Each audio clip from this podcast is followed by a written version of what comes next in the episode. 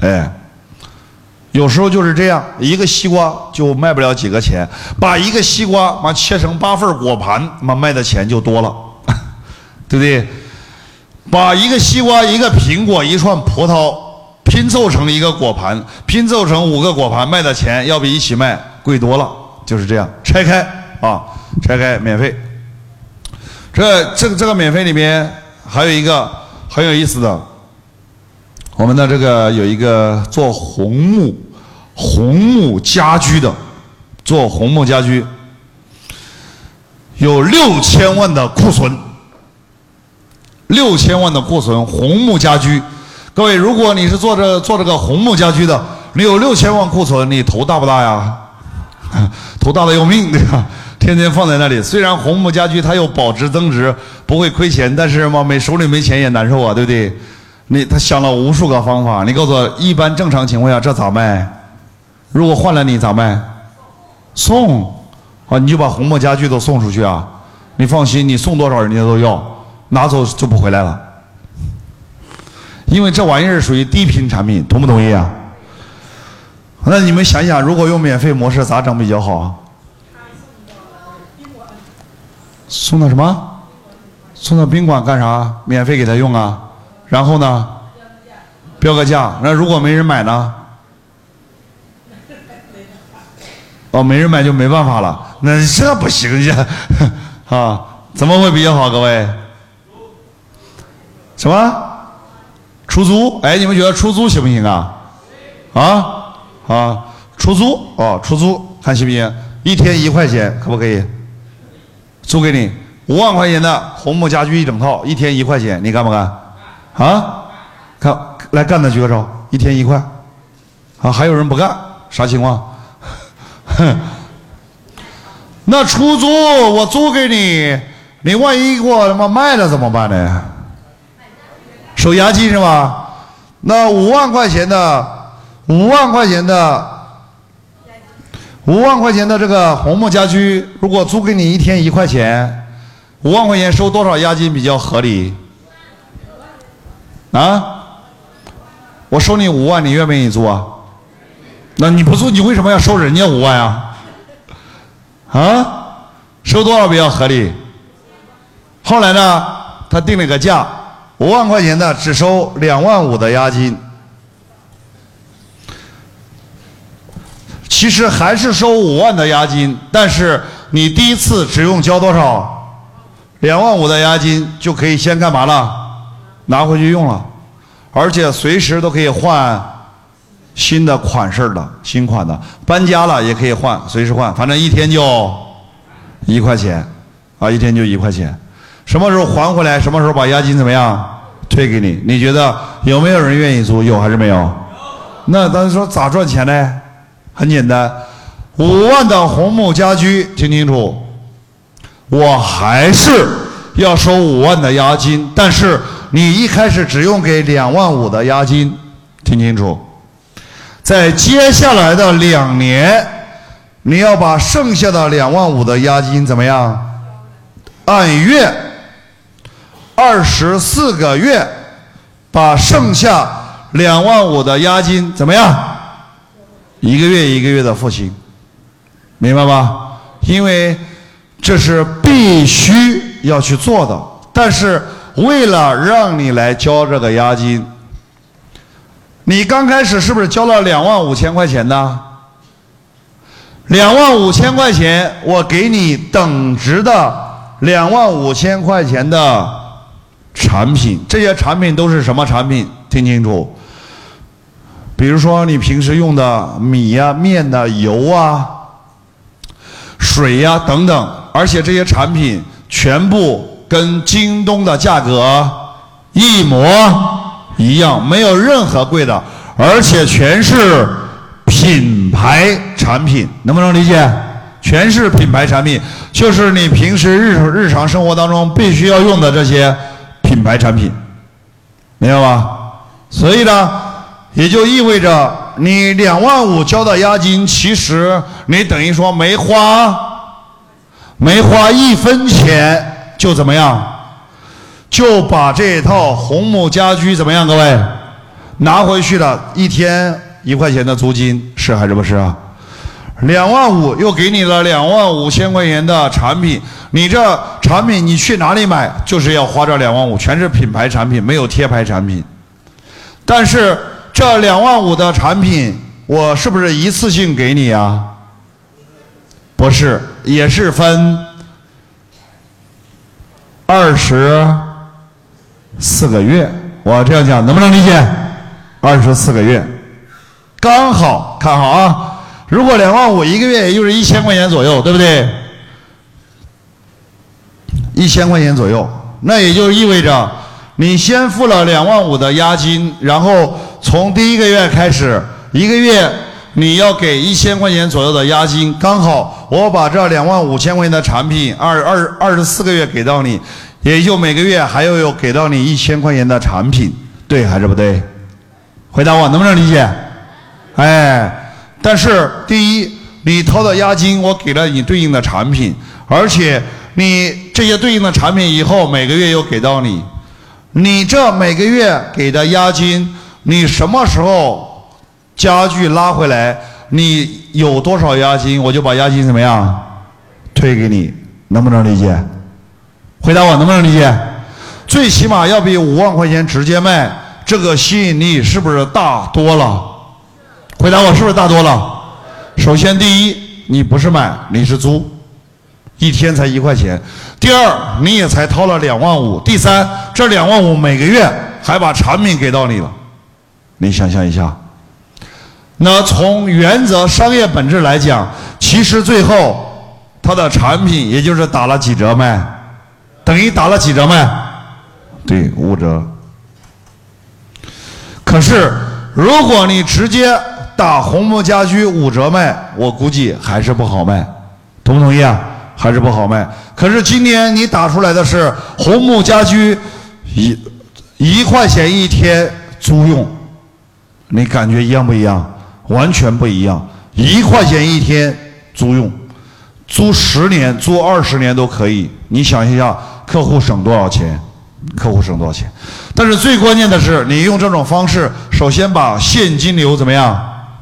对，把现金流给快速的回笼回来，把现金流快速的回笼回来。这个谈不上免费模式，但是一天一块钱和免费怎么样？也差不多了，对不对啊？一天一块钱也差不多了，等于说打了一个时间差，快速的回笼资金，啊，这是所谓的引流产品。第一个叫什么？第一个叫爆款。不赚钱。第二个叫，对，那在免费里，我们青岛有个学员做工程的，把这个运用到了极致。做工程他是做什么呢？做景亭，还有照片的，对。在北方啊，平时冬天比较冷，冷的时候呢。公安局呢就会在人流量比较大的地方呢做一个警亭，里面有空调、有暖气、有这个电脑、有电视，二十四小时有民警值班，方便于老百姓晚上求助。冬天做一个警亭，这个警亭呢十万块钱左右，他原来就是跟政府干这个事儿的，跟政府干这个事儿。第一要招投标，第二利润空间比较薄，招投标利润空间就薄。第三，很多时候政府嘛这个钱付起来也会比较慢，所以说搞得一直不上不下，没有什么太大的突破。一五年这个学员王天林是一五年来学习的，我记得很清楚。这个学员就是我昨天晚上讲的，我第一次到第一次到青岛演讲的时候啊。当时很有意思，第一次到青岛演讲，成交的。他说：“老师，我就搞个政府工程，一直搞这玩意儿啊，一直不上不下的。因为有钱赚嘛，也有，但是有时候要账要的烦死，对不对？而且资金资金占压的很大，全部要垫资干，垫资干，干完了之后再要钱就很麻烦。原材料人家也都是现付，就搞得很头疼。后来来学习，学习的时候我们在交流，就说：“哎呀，这个怎么整嘞？这这景亭也不能把它拆开呀，是不是啊？把它拆着卖也不行啊！各位，这怎么免费嘞？那后来呢？我们在分分析的时候发现，哎，这个景亭呢，全部都是在晚上是没人，但是白天这个景亭全部都在人流量比较大的地方，人多。”有没有机会，各位？有没有商机？哎，有商机的，人多就有商机啊！哦，你想象一下，人多有商机，那就好办了。那怎么办，各位？开动一下，呃，都不都不愿意动脑子啊？啊？广告大家都想到了。后来呢，我们就反复的调研了之后，发现，那现在这个互联网金融对银行的冲击大不大？很大，但是你看吧，现在人用现金的是不是越来越少了？很少了，但是也有一部分人会用，对不对？你看银行的 ATM 柜员机一般都放在哪里？人流量多，而且凡是人流量多的地方，那个地方他们都是租的，那个地方租金贵不贵？很贵啊，一年都他妈几万甚至十几万呢！你想想，搞两台 ATM 机啊，是不是啊？那这也一样啊。我说。那这景亭后面可不可以镶两个 ATM 机啊？可不可以啊？当然可以啊！他说就把它设计出来，因为假如说你是政府给你钱让你做到景亭，你肯定不能干呐，对不对呀？但是今天如果说我是免费给政府给你做的，我可不可以整啊？那就可以整了吗？我跟政府签合同的时候，我免费给你做一个十万块，一千个一个亿，我不要你一分钱，政府把最好的地方给我。我跟你签合同，是不是这样？好，那除了四大国有银行，他找了几十个商业银行来谈这个事儿，结果所有的银行都愿意。为啥？他给到的价值实在太大了。他一次性的把两台 ATM 机和未来二十年的租金一次性打包给他，比他在其他那些地方租要便宜的多得多得多。各位，最重要的是什么？妈，这地方安不安全呢？啊，对呀，这地方又安全，对不对？天天都有民警值班，你取钱的时候就有个民警在那儿看着你，你知道？对呀，好安全的，对。所以说，当时谈完了之后，他就跟四家银行签订，每一个景亭后面放了两个 ATM 机，一一次性打包，未来租金都永远不要。原来在其他地方几万、十几万每年都要交，这里就不用再交了。对不对？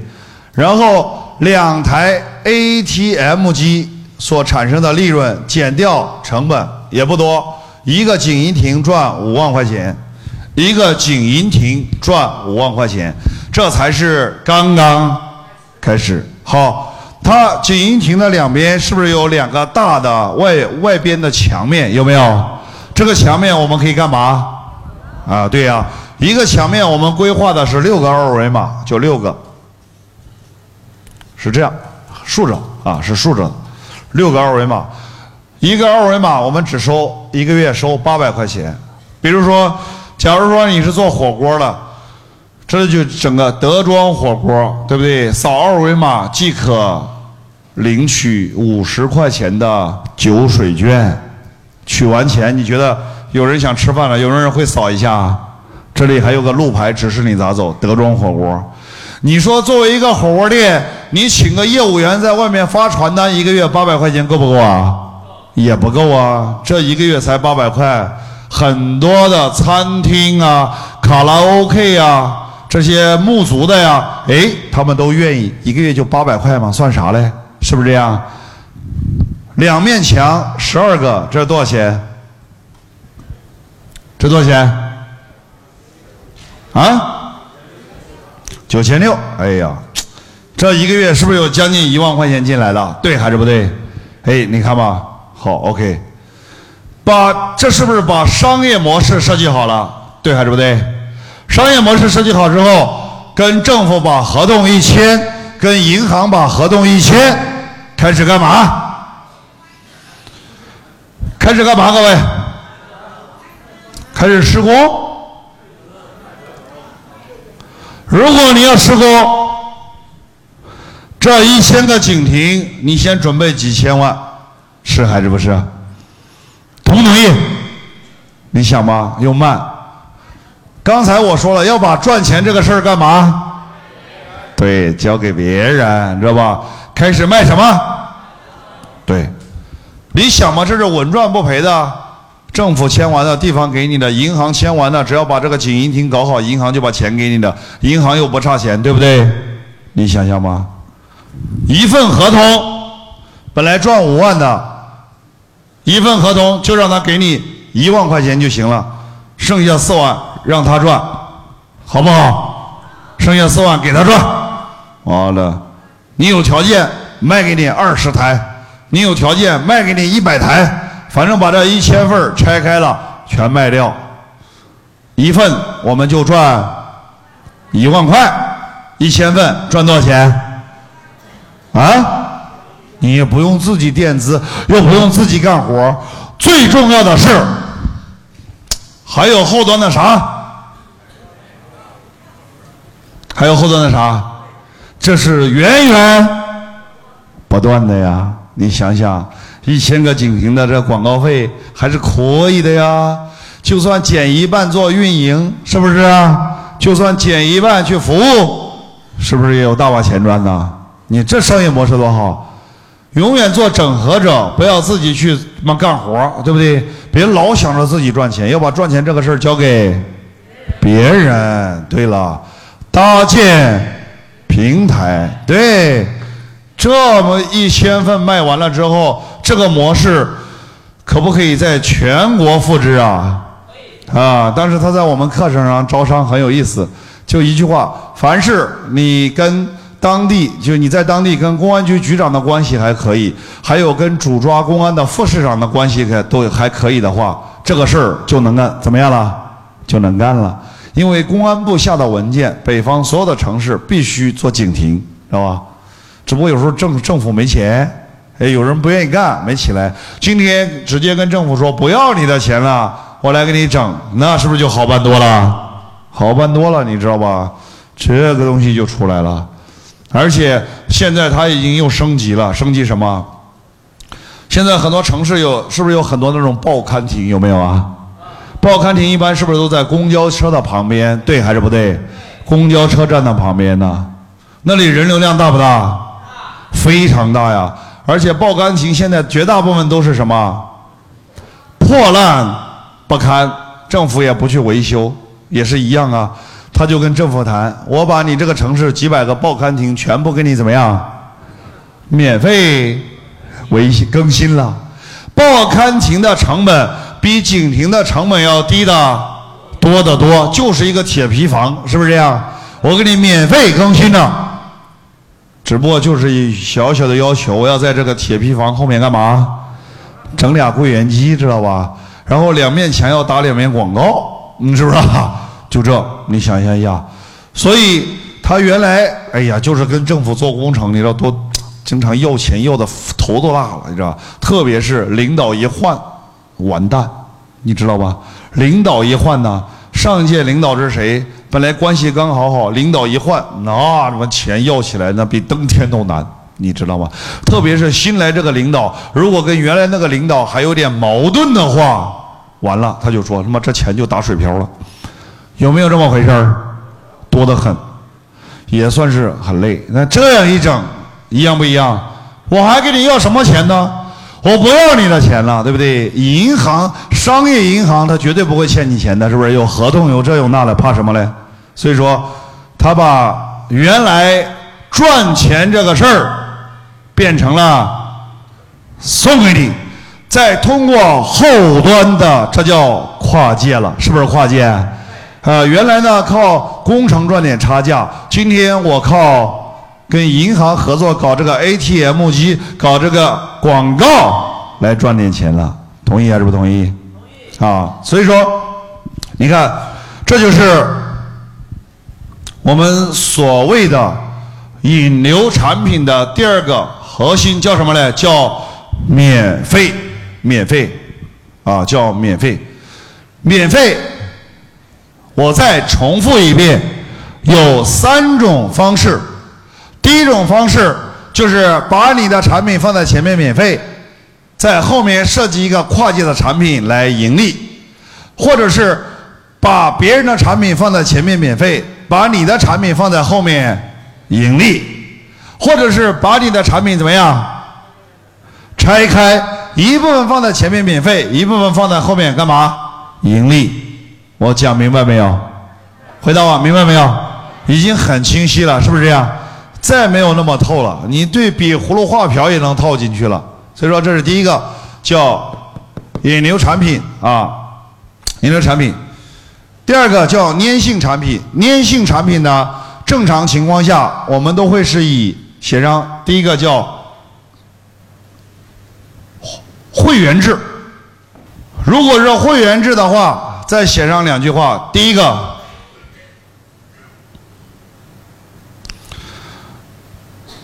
顾客买的是你的产品，顾客买的是你的产品，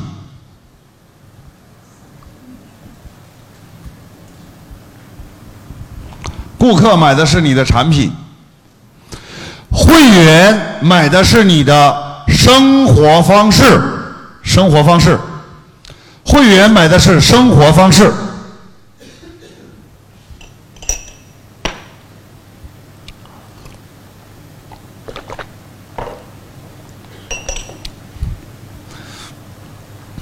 会员买的是你的生活方式。二零一八年被誉为全中国会员制的元年，未来各行各业都不会再卖产品，全部都会先卖会员，因为卖产品就属于最初级的消费模式，但是现在会员买的是你的生活方式。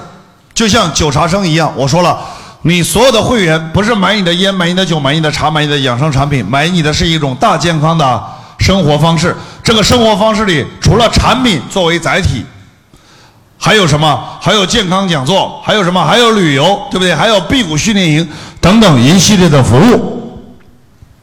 所以说，会员买的是生活方式，你要根据会员的生活方式来延展你的产品。好，第二个叫什么？第一个除了叫会员会员制，第二个叫充值卡。充值卡，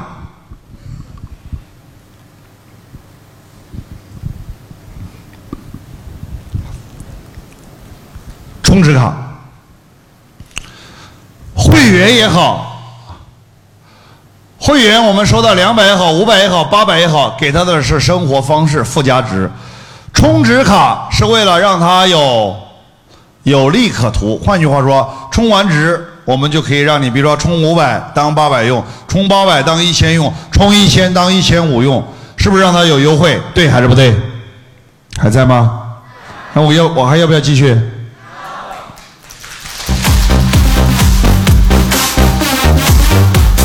啊，这讲着讲着是全部才听了三天都阳气不足了。那我啊，还在消化呀，啊！如果让我给你讲二十八天，你试试？我能连讲二十八天，你信不信？啊，连这几天我算是节奏慢的了。我跟你说，真的节奏慢了。我想节奏快了，你们找找蒙圈了，是吧？啊，他说充值卡是让它有利可图啊，一个会员制，一个充值卡，这是为了干嘛的？为了干嘛？来，大声回答我，为了干嘛？对了，为了。第一个先把它整进来，第二个整进来了要怎么样？粘锁定它，是不是？锁定它。第三个，盈利性产品，盈利性产品，哪些产品适合做盈利性产品？各位，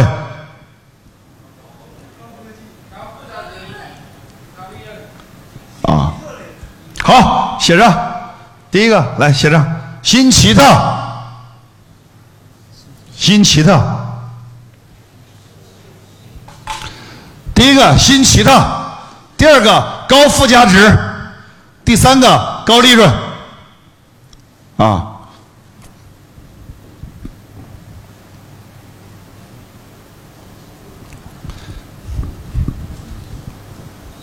新奇特呀，奇怪的奇，特别的特呀。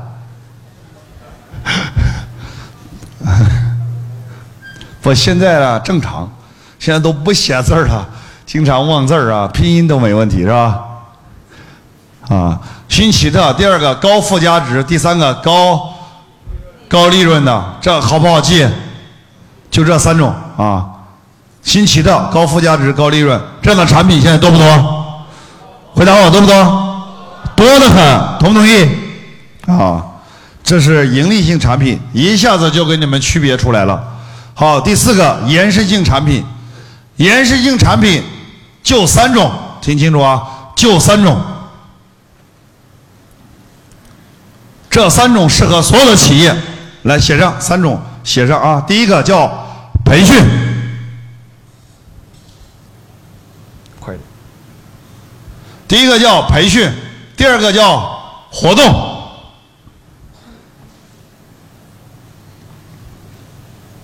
第三个叫旅游。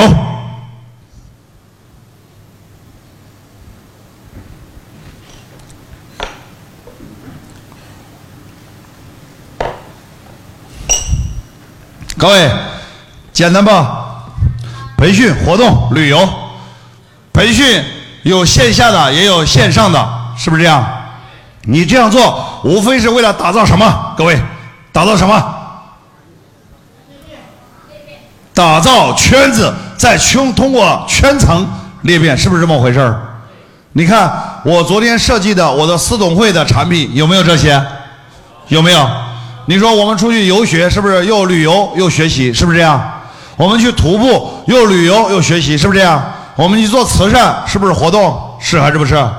全部都是，因为只有这些活动才会有粘性，只有这些活动才能产生什么圈子，对不对？